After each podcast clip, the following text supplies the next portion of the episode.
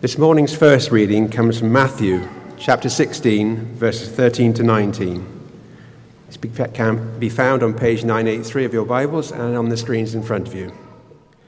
That's Matthew 16, beginning at verse 13.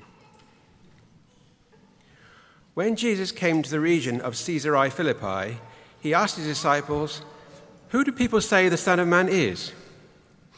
They replied, Some say John the Baptist, others say Elijah, and still others Jeremiah or one of the prophets.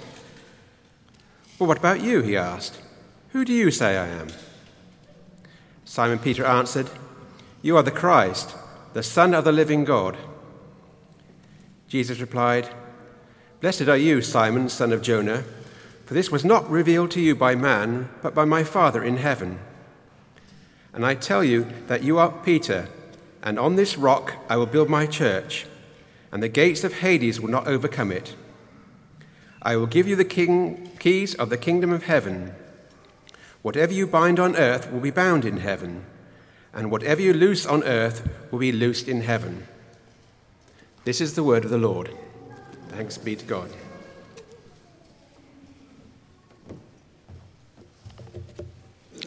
Our second reading be, is taken from Philippians chapter 1, verses 1 to 18, and can be found on page 1178 of the church Bibles beside you, or on the screen in front. So, starting at verse 1. Paul and Timothy, servants of Christ Jesus, to all the saints in Christ Jesus at Philippi, together with the overseers and deacons, grace and peace to you from God our Father and the Lord Jesus Christ. I thank my God every time I remember you in all my prayers for you, for all of you. I always pray with joy because your partnership in the gospel from the first day until now being confident of this, that he who began a good work in you will carry it on to completion until the day of Christ Jesus. It is right for me to feel this way about you all, since I have you in my heart, for whether I am in chains or defending and confirming the gospel, all of you share in God's grace with me. God can testify how long for all of you with the affection of Christ Jesus. And this is my prayer that your love may abound more and more in knowledge and depth of insight, so that you may be able to discern what is best and may be pure and blameless until the day of Christ, filled with the fruit of righteousness that comes through Christ Jesus to the glory and praise of God. Now, I want you to know, brothers, that what has happened to me has really served to advance the gospel. As a result, it has become clear throughout the whole palace guard and to everyone else that I am in chains for Christ. Because of my chains, most of the brothers in the Lord have been encouraged to speak the word of God more courageously and fearlessly. It is true that some preach Christ out of envy and rivalry but others out of goodwill. The latter do so in love, knowing that I am put here for the defense of the gospel. The former preach Christ out of selfish ambition, not sincerely, supposing that they can stir up trouble for me while I am in chains. But what does it matter? The important thing is that in every way, whether from false motives or true, Christ is preached and because of this, I rejoice. This is the word of the Lord.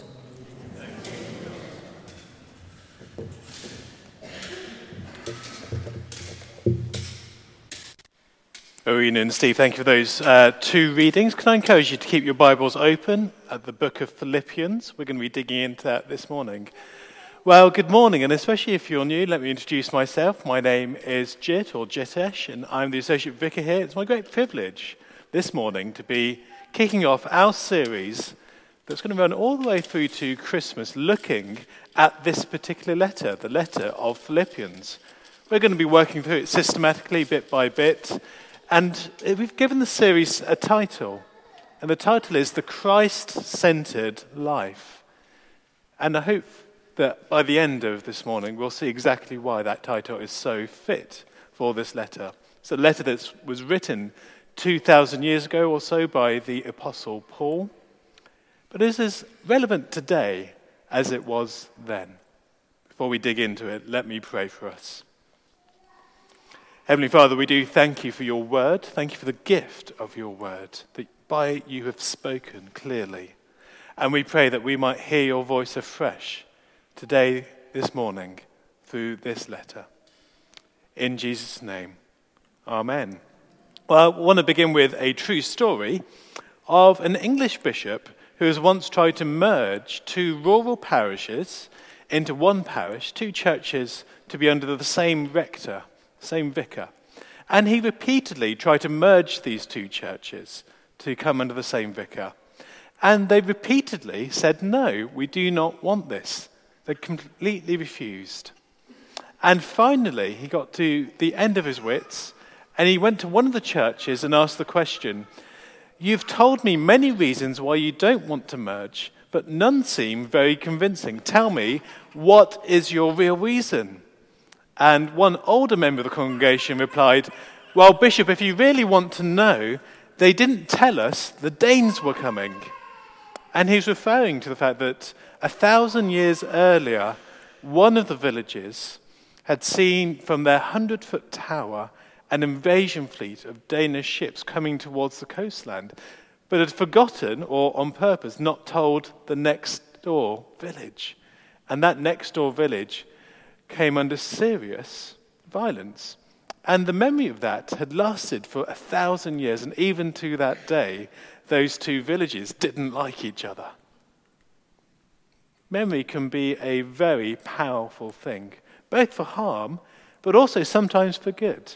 The famous hymn writer John Newton, who wrote Amazing Grace, very famously said at the end of his life, My memory is nearly gone, but there are two things that I remember.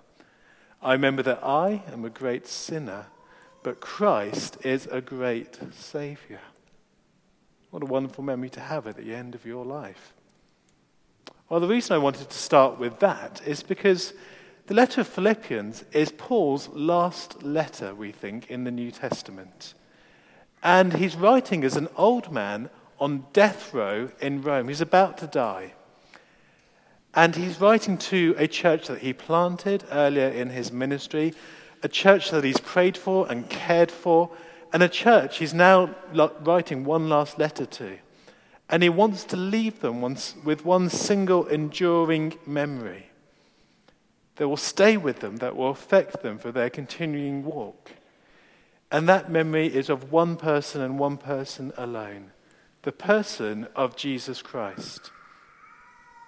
That when this letter was read out, as we're going to be reading out over the next few weeks, it wouldn't have been Paul's name that was left ringing in their ears. It would have been Christ's name. And we're going to be looking and hoping and praying that as we leave this place every week over the next few weeks, it will be Christ's name that rings in our ears and sounds in our hearts. And there are two very simple things that I'm going to draw out today from this letter about what would have been remembered and what we should remember about Jesus Christ. And the first one is this remember Christ's centrality, that he is central to everything. It's interesting that in this letter, the name Christ is mentioned 35 times in four short chapters. It's more frequent than any other of Paul's letters. And reading through, and I can encourage you to do this at home as we do this this term, everything that Paul writes and says is either in reference to Christ or takes its cue from him. It's interesting that in our reading today, you can see this very clearly. Verse 1, look at it. He introduces himself and Timothy as servants of Christ Jesus. Then, verse 2 he wishes them grace and peace from God our Father and the Lord Jesus Christ. Verse 6 in his thanksgiving and prayer, He gives thanks to them and prays that God would carry on the good work he'd started in them until the day of Christ Jesus. And then, verse 8, he says that he gives thanks and expresses his longing for them all with the affection of Christ Jesus. Verses 10 and 11, he says that he's praying for them to be pure and blameless until the day of Christ, all of the fruit of righteousness that comes through Jesus Christ. And then he moves on to his present circumstances that aren't great, that he's in prison, but he says that I'm in chains for Christ. And then he says three times that he's just glad, whatever is going on, that Christ is being preached. And he says in his imprisonment in verse 19 that he's being helped by the Spirit of Jesus Christ.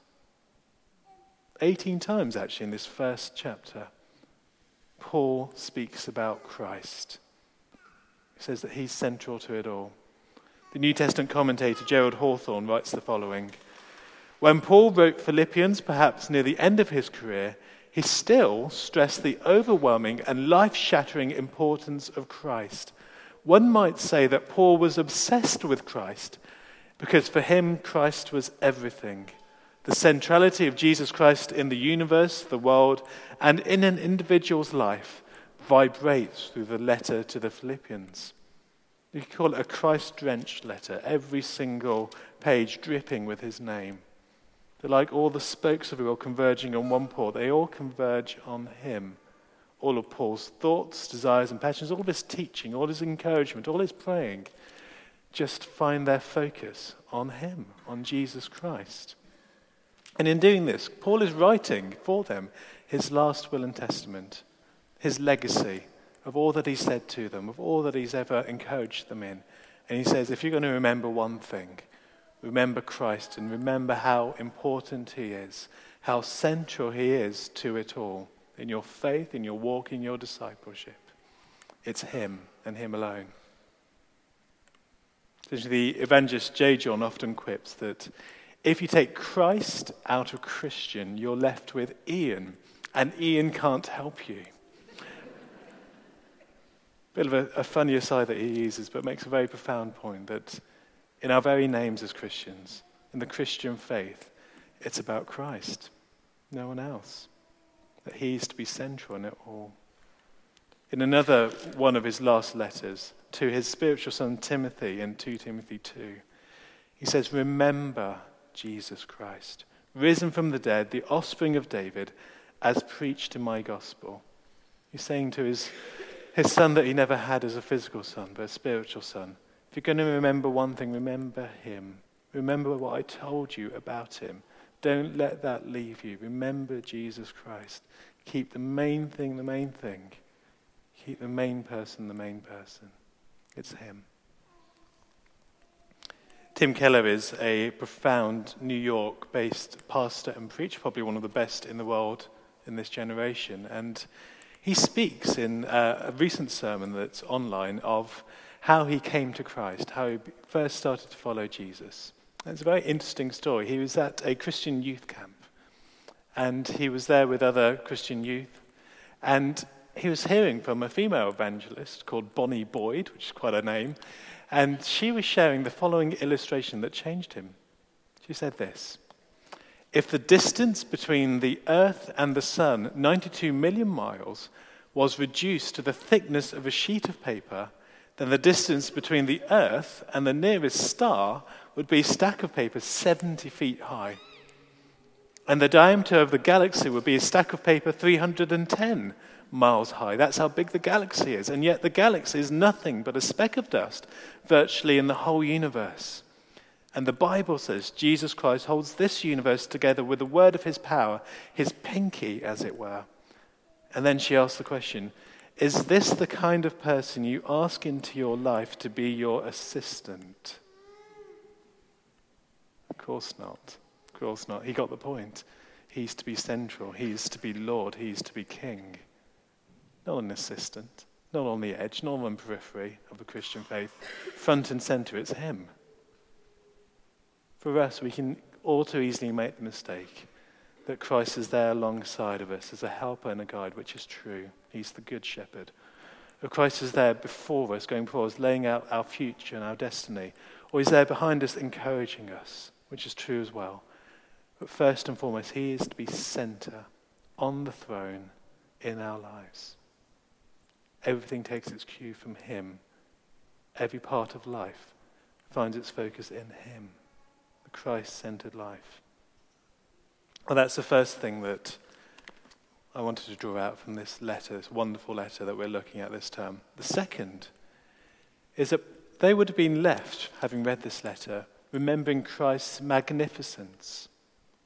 You see, in order to have Christ at that center place of our lives, one needs to see his greatness, his magnificence, that he blasts everything else out of the water. St. Ignatius, a Christian saint of old, said this Apart from Christ, let nothing else dazzle you. There are so many things in life that could dazzle you with their greatness, with their magnificence, with how impressive they look and sound. But apart from Christ, let none of that dazzle you. See how wonderful He is. See how great and magnificent He is. And that's what we see throughout this letter. Probably the easiest place to see this, preeminently, is in the great Christ hymn of Philippians 2, which we're going to look at in a few weeks, where Paul just breaks out in an ancient hymn of praise, one of two in his letters, about how wonderful what Christ has done is. Let me read it again. Many of us know this very well. He says about Jesus Christ, who being in very nature God, did not count equality with God something to be grasped, but made himself nothing, taking the very nature of a servant, being made in human likeness, and being found in appearance as a man, he humbled himself and became obedient to death, even death on a cross. Therefore, God highly exalted him to the highest place. In the pagan world of the time, no one would have known a God who actually cared about them personally. And certainly no one would have known a God who loved them enough to become one of them. And no one would have known a God who loved them so much that he would die for them, a criminal's death on a cross. But this is Jesus. This is what he's done. This is who he is. And seeing this changes everything. It shatters complacency. It blows away the dust of old religion and makes him first in our lives, brings them to that central place. A few years ago, there was a BBC documentary series called Everyman. Anyone ever used to watch that? A few people probably. And they had an episode called How to Get to Heaven in Montana. It sounds quite intriguing. It was investigating the life of a Christian Hutterite community in the United States of America in the state of Montana, which was very similar to the strict Amish, or Amish, if you know that particular people group. And the pastor of this particular group had died, and the children had, in their terms, gone wild. They went into town and dared to drink alcohol. They even visited the cinema. And worst of all, some of them claimed to have been born again. But at one point in the documentary, they questioned the leader of this new group, this new generation, who was the pastor's son. And they ask him, What does Jesus Christ mean to you? And in a very moving moment, his eyes fill with tears, and he says, Jesus, he is beautiful. He is my everything. He is my magnificent obsession. Really understanding and seeing who Jesus is changes everything. It breaks the chains of law and religion. It gets rid of stuff that's gone in the past that you may have accumulated over the years. And it makes you see him for who he is afresh and brings a vibrancy and dynamism and a freedom to life like none other. Coming back to our letter, for Paul, this wasn't just seeing Jesus' magnificence past tense in what he'd done at the cross and in his resurrection. But also, it was very much a present tense thing, his own experience of Christ since. In a few weeks' time, we're going to be looking at Philippians 3, where Paul shares his personal testimony about his life that once he was a Pharisee, once he was one of the elite of elites, treasuring the law and religious status. But meeting Jesus changed everything. He'd found real treasure in life, And he became passionate about this one person. And he writes a very well known verse in 3 verse 8. He says, I consider everything a loss compared with the surpassing greatness of knowing Christ my Lord, for whose sake I have lost all things. I consider them rubbish in order that I may gain Christ. He says, all, all the letters after my name, all the accolades, all the stuff that I've engineered and striven to accumulate as man's praise in my life, it's all just rubbish. It's nothing compared to knowing Jesus, to having a living, lasting, loving relationship with Him that is open for all. That changes everything. My experience of Him, of how wonderful He is, how faithful He is, how true He is, surpasses any other experience. And let me say to you here today that if you don't know Him, let me tell you, He will surpass anything you've ever experienced. If you don't know Him personally, He's there knocking on the door and saying, I want in. I want you to experience this as well. Sadhu Sundar Singh is the name of an apostolic Indian Christian from the 20th century, uh, from my home country. And he came to Christ out of a Sikh background. And when he did, he experienced great persecution. Uh, his family rejected him. He was beaten up by the village elders. He was cast out of the family home, never allowed to return. And yet, Christ was with him. And he directed him and he empowered him. And he became a witness for Christ all over northern India, seeing thousands of churches planted and lives affected and changed and won for Christ. And later in his life, he was invited uh, to this country to a conference on comparative religion in the great university city of Cambridge. Not quite as good as Oxford, but um, we won't hold that against them. And there he was asked questions about his personal experience with the Christian faith, having come out of a Sikh background. And in one buffet dinner, a professor sided up to him and asked him the following question Tell me, looking back, what have you found in Christianity that you did not find in your old religion? And he replied, Professor, I found the dear Lord Jesus. And the professor replied, Oh, yes, I quite understand, but what particular principle or doctrine? Tell me, what new philosophy have you found in Christianity that you did not find in your old religion? And again he replied, Professor, I found the dear Lord Jesus. It's just him. there were no other extras that had to win him over. There were no other extra teachings, philosophies, or ideas and worldviews. It was just finding Jesus. It was just seeing who he is that changed everything, that made him able to endure that persecution, made him a burning witness. It was just him, seeing him, knowing him. And I'm going to end what we're looking at today by showing a couple of pictures as to how this might become more true for us here as a church. Um, a couple of illustrations that actually both come from the world of art. And the first is an event that happened between the two great Renaissance painters, Raphael and Michelangelo. For those of you that think they're Teenage Mutant Ninja Turtles, that's true as well, but they were painters first. And Raphael had painted a stunning portrait of Christ in his studio. And he invited the master artist of the time, Michelangelo, to come and see it, to make his comments on this portrait of Christ. And it's recorded that Michelangelo came up to the painting, dipped a paintbrush in a pot of paint, and just wrote over it, defacing it, Amplius, which simply means in Latin, bigger. It needed to be bigger.